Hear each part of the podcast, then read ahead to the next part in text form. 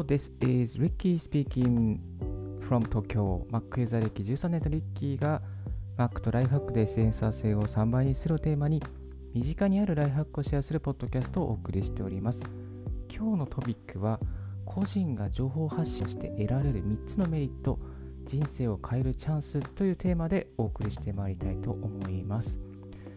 情報発信をしていると、そんなのやって意味あるの？とか、時間の無駄じゃね？えとか、え、で？みたいなね、まあ、そういう顔をされることってたまにあるんですけれども、そういう時私はこういうふうに思ってます。よっしゃ、やったですね。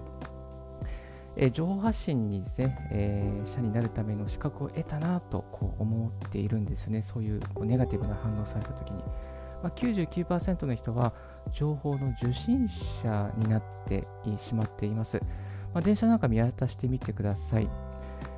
大体の人がスマホをいじってスマホから何かを受信して、まあ、こ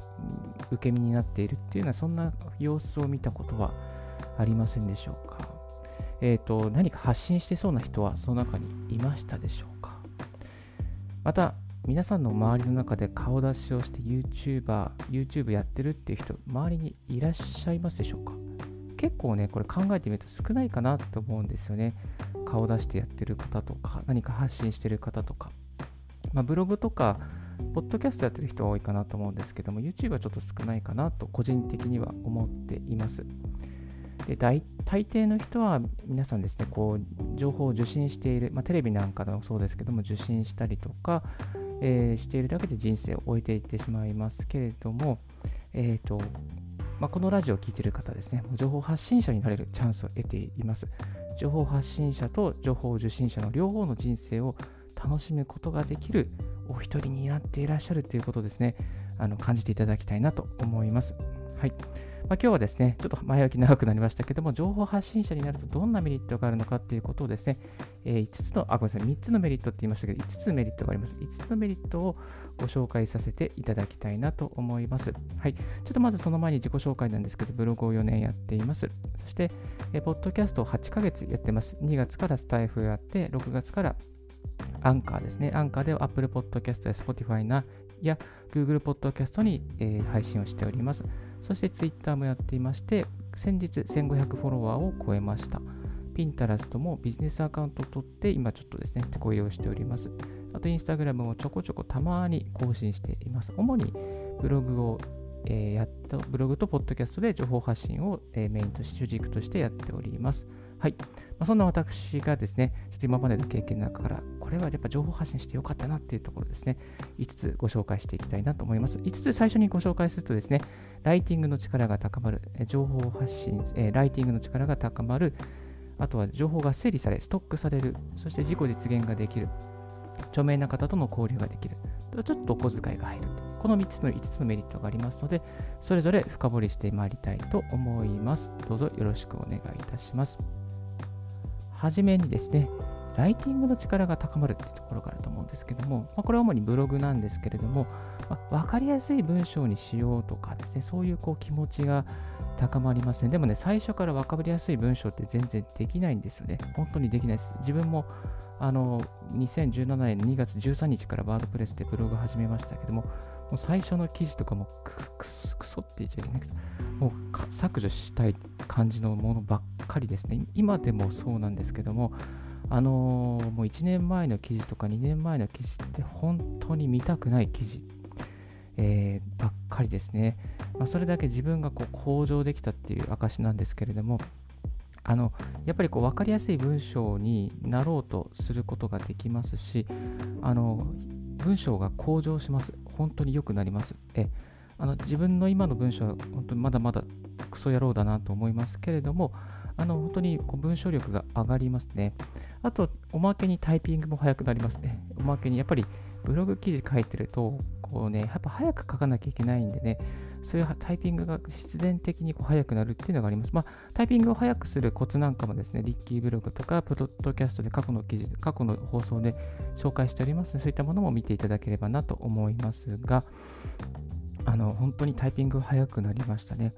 そしてこうなんかニュアンスが分かりづらいものを分かりやすく表現する力がま、つきます。はいまあ、一般のこうテクニカルなものとか専門的なものとかでそのままやっても全然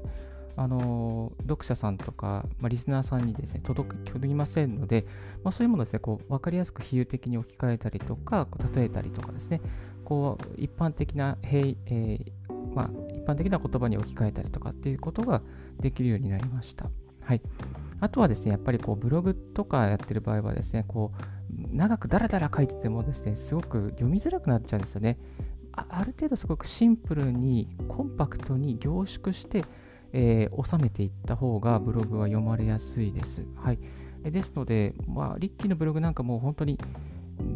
なんていうかな、まあ、長い時もありますけど、でも本当になんかもう、サクサクと開業しちゃいますね。そうする方がスマホで読みやすいですし、なんか何が書いてあるんだろうってこう、こう興味を持ってくれる方が多くなるので、まあ、なるべく短めに書くようにしてますし、またこう強調するところは太字にして、蛍光ペン入れてっていうような形でやっております。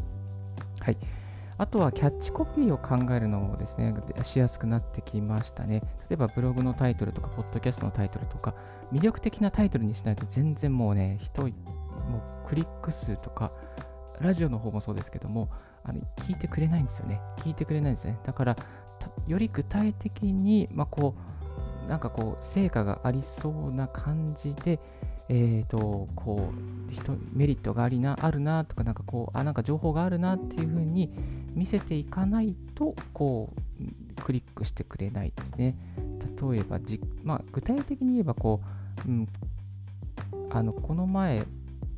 ポッドキャストで更新した、えっと、アルフレッドってですね、えー、Mac のラウンチャーアプリの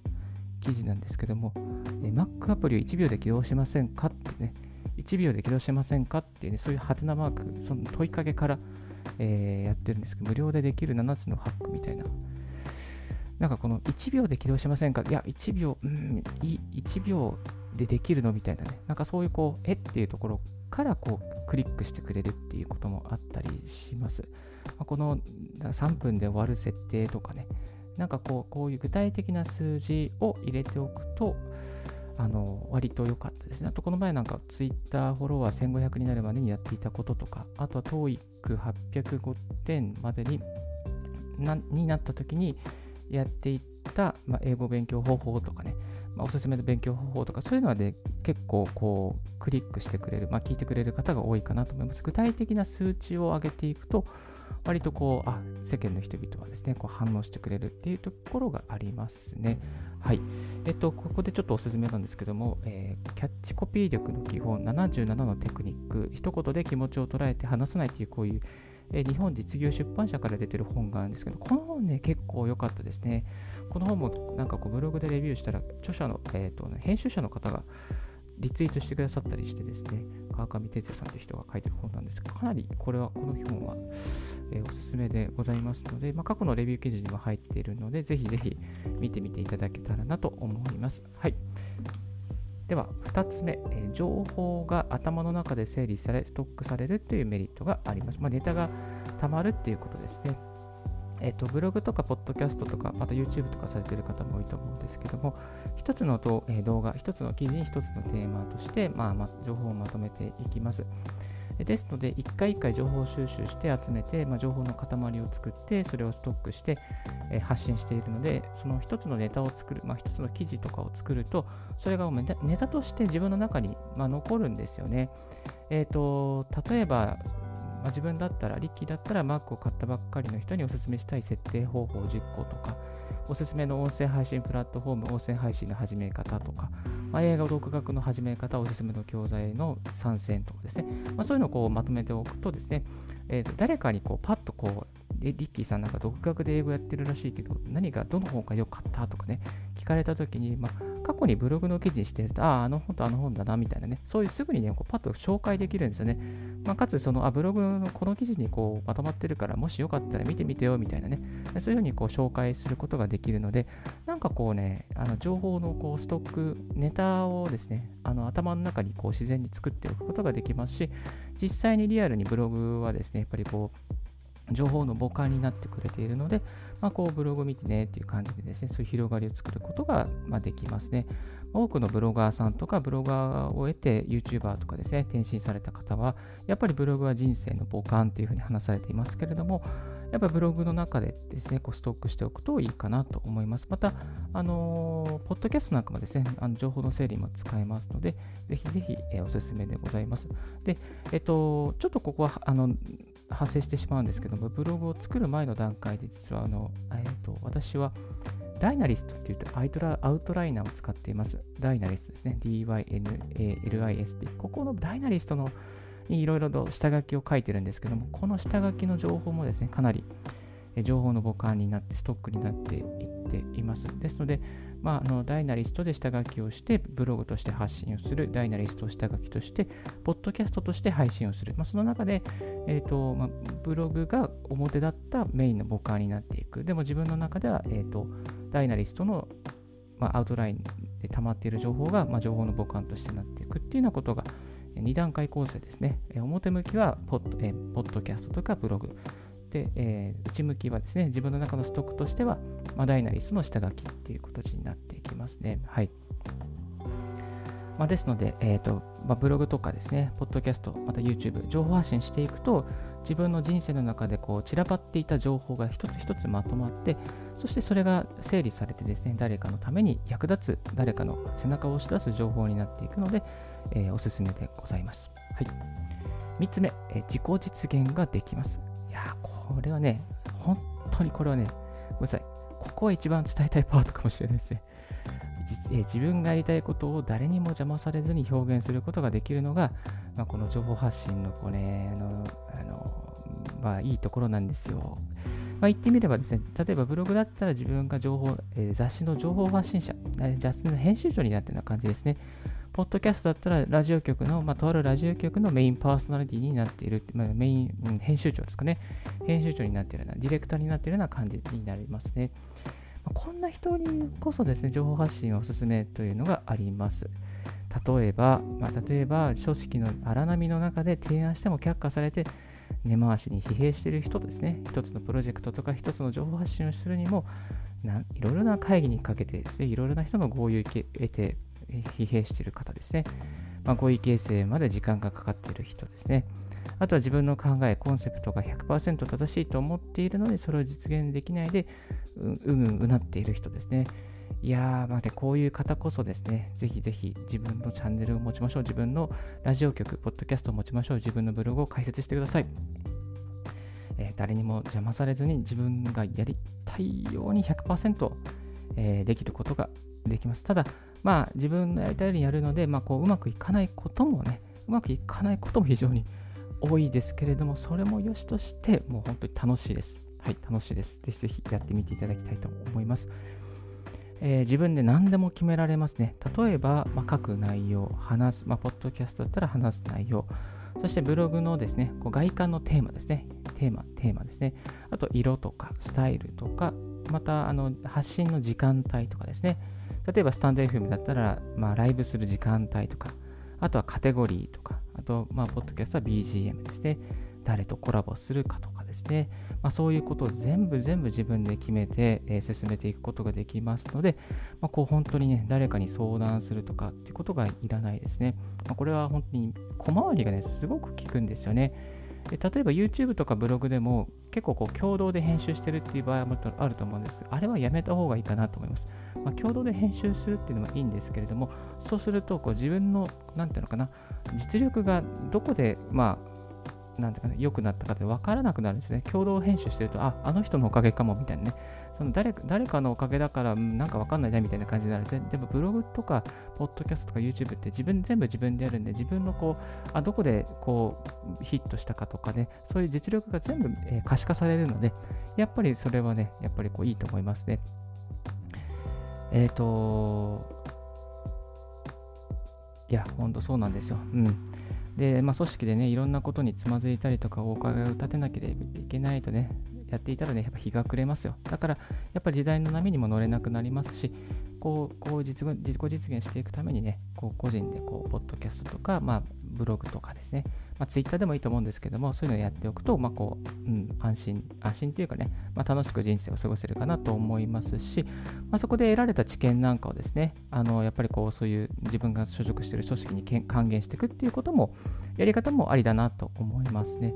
はい。まあ、これ自分でやってみてうまくいったんでこういうのどうですかとかね。そういうふうに提案していくっていうこともねあのできるかなと思います。自分のブログとかで AB テストをして良、えかった方でを、まあ、採用してこういろんなあの所属しているところで還元していくっていうやり方もありかなと思います。はい。4つ目、え著名な方との交流ができるとですね。これはね、意外とあるんですよね、著名な方との交流。あの、主にですね、書評をアップしていると、著名、まあ、ご著者ご本人からコメントをいただくことができたりします。えっと、まあ、そこからですね、うまくいけばツイート、自分のツイッターをフォローしてくれるっていう可能性もありますね。先日なんかね、ロッシェル・カップさん、えこれ英語のコンサルタントの方かな、ロッシェル・カップさんから、ライクボタンとかコメントをいただくことがありましたね。まあ、あの、えっ、ー、と、なんだっけな、英語の本書かれ、英語の本をレビューした、2018年の本をレビューしたときに、なんか最近2年経ってツイート来たんですよね。びっくりしました。あとは、あの、最近だったヨスさんですね。ブログ大全という本を書かれているんですけども、ヨスさんの本をレビューを、まあ、ブログとポッドキャストで、あ、ポッドキャストか、ポッドキャストだけでさせていただいたときに、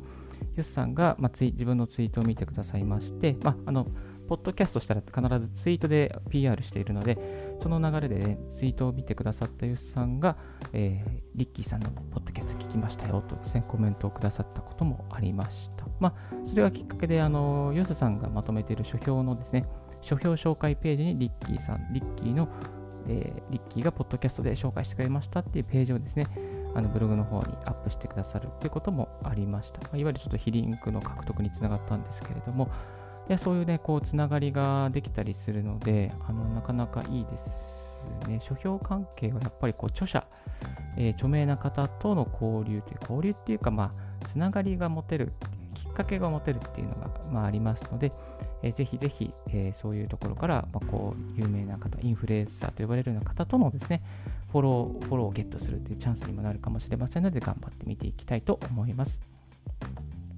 えそして最後ですね、ちょこっとお小遣いえ。ということがありますね。あのー、まあ、あのー、ブログとか、ポッドキャストでもですね、アフィリエイトでちょっとお小遣いを稼ぐことができますね。例えば、ブログに貼った広告とか、商品紹介とか、あとは Google AdSense とかですね、あると思うんですけども、まあ、ASP とか Google AdSense に登録しておくと、クリックしてくださった方が、まあ、その、えー、商品を買ってくださったりとか、また Google AdSense ですと、Google AdSense の広告をクリックしてくれるだけで、まあ、数十円の広告が入るようになります。まあ、Google AdSense もし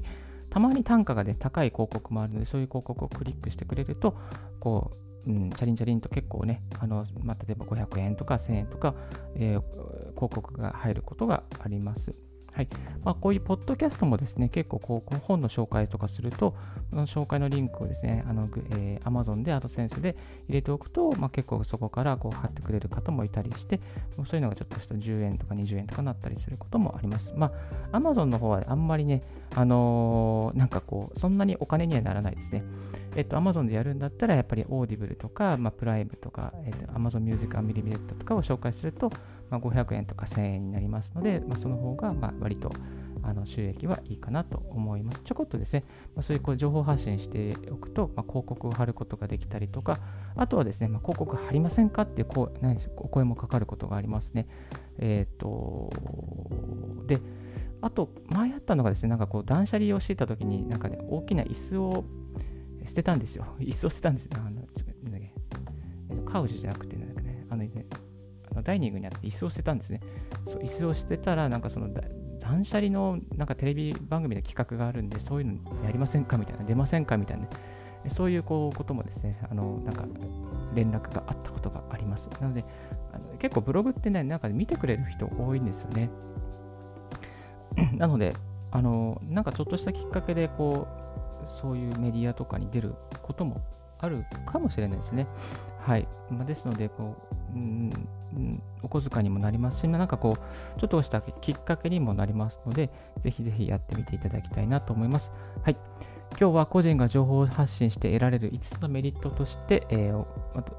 5つのメリット、人生を変えるチャンスというテーマでお送りいたしました。5つもう一度振り返らせていただくと、ライティングの力が高まる。えー、情報が頭の中で整理してされてストックされるネタがたまる。自己実現ができる。著名な方との交流ができる。そしてちょっとお小遣いを得られる。また何かこう、つながりを持てるというテーマでお送りさせていただきました。はい。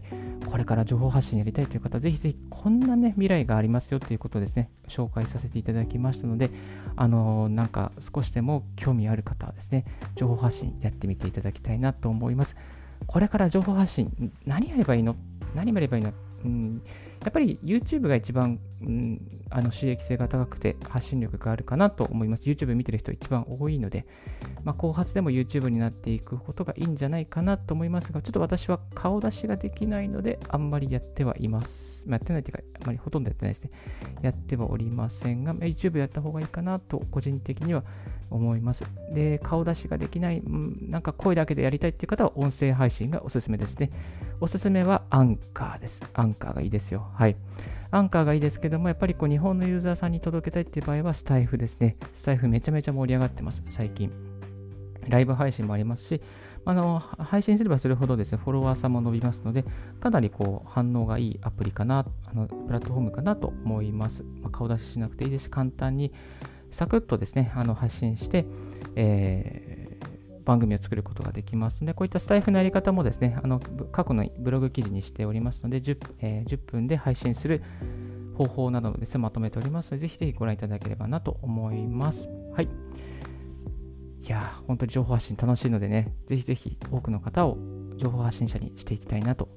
思っております。基本ですね、こういった Mac とライフハックっていう軸でやってるんですけど、こういった情報発信のスキルとか、また英語とかタイ語学習のスキルも、え、たまに更新しておりますので、ぜひぜひ、え、この番組気に入っていただいた方は星のレビューをよろしくお願いいたします。そして、え、ヒマラヤやスタンド FM、またノートとかですね、レックでもお聞きの方もいらっしゃいましたら、ぜひぜひ高評価、えー、 like ボタンを押していただけたら大変励みになりますので、よろしくお願いいたします。今日のラジオはいかがでしたでしょうか？少しでも役に立ったなと思う方は、ポッドキャストの購読をお願いいたします。リッキーブログ、リッキーのツイッターも毎日更新しております。リッキーさん、こういうことを教えてください。こういう企画をやってくださいと言われましたら、ツイッターまでご連絡くださいませ。Thank you very much for tuning in Ricky's Right Hack Radio on this podcast. This Right Hack Radio has been brought to you by ブロガーのリッキーがお送りいたしました。Have a wonderful, fruitful day and don't forget your smile. Bye bye.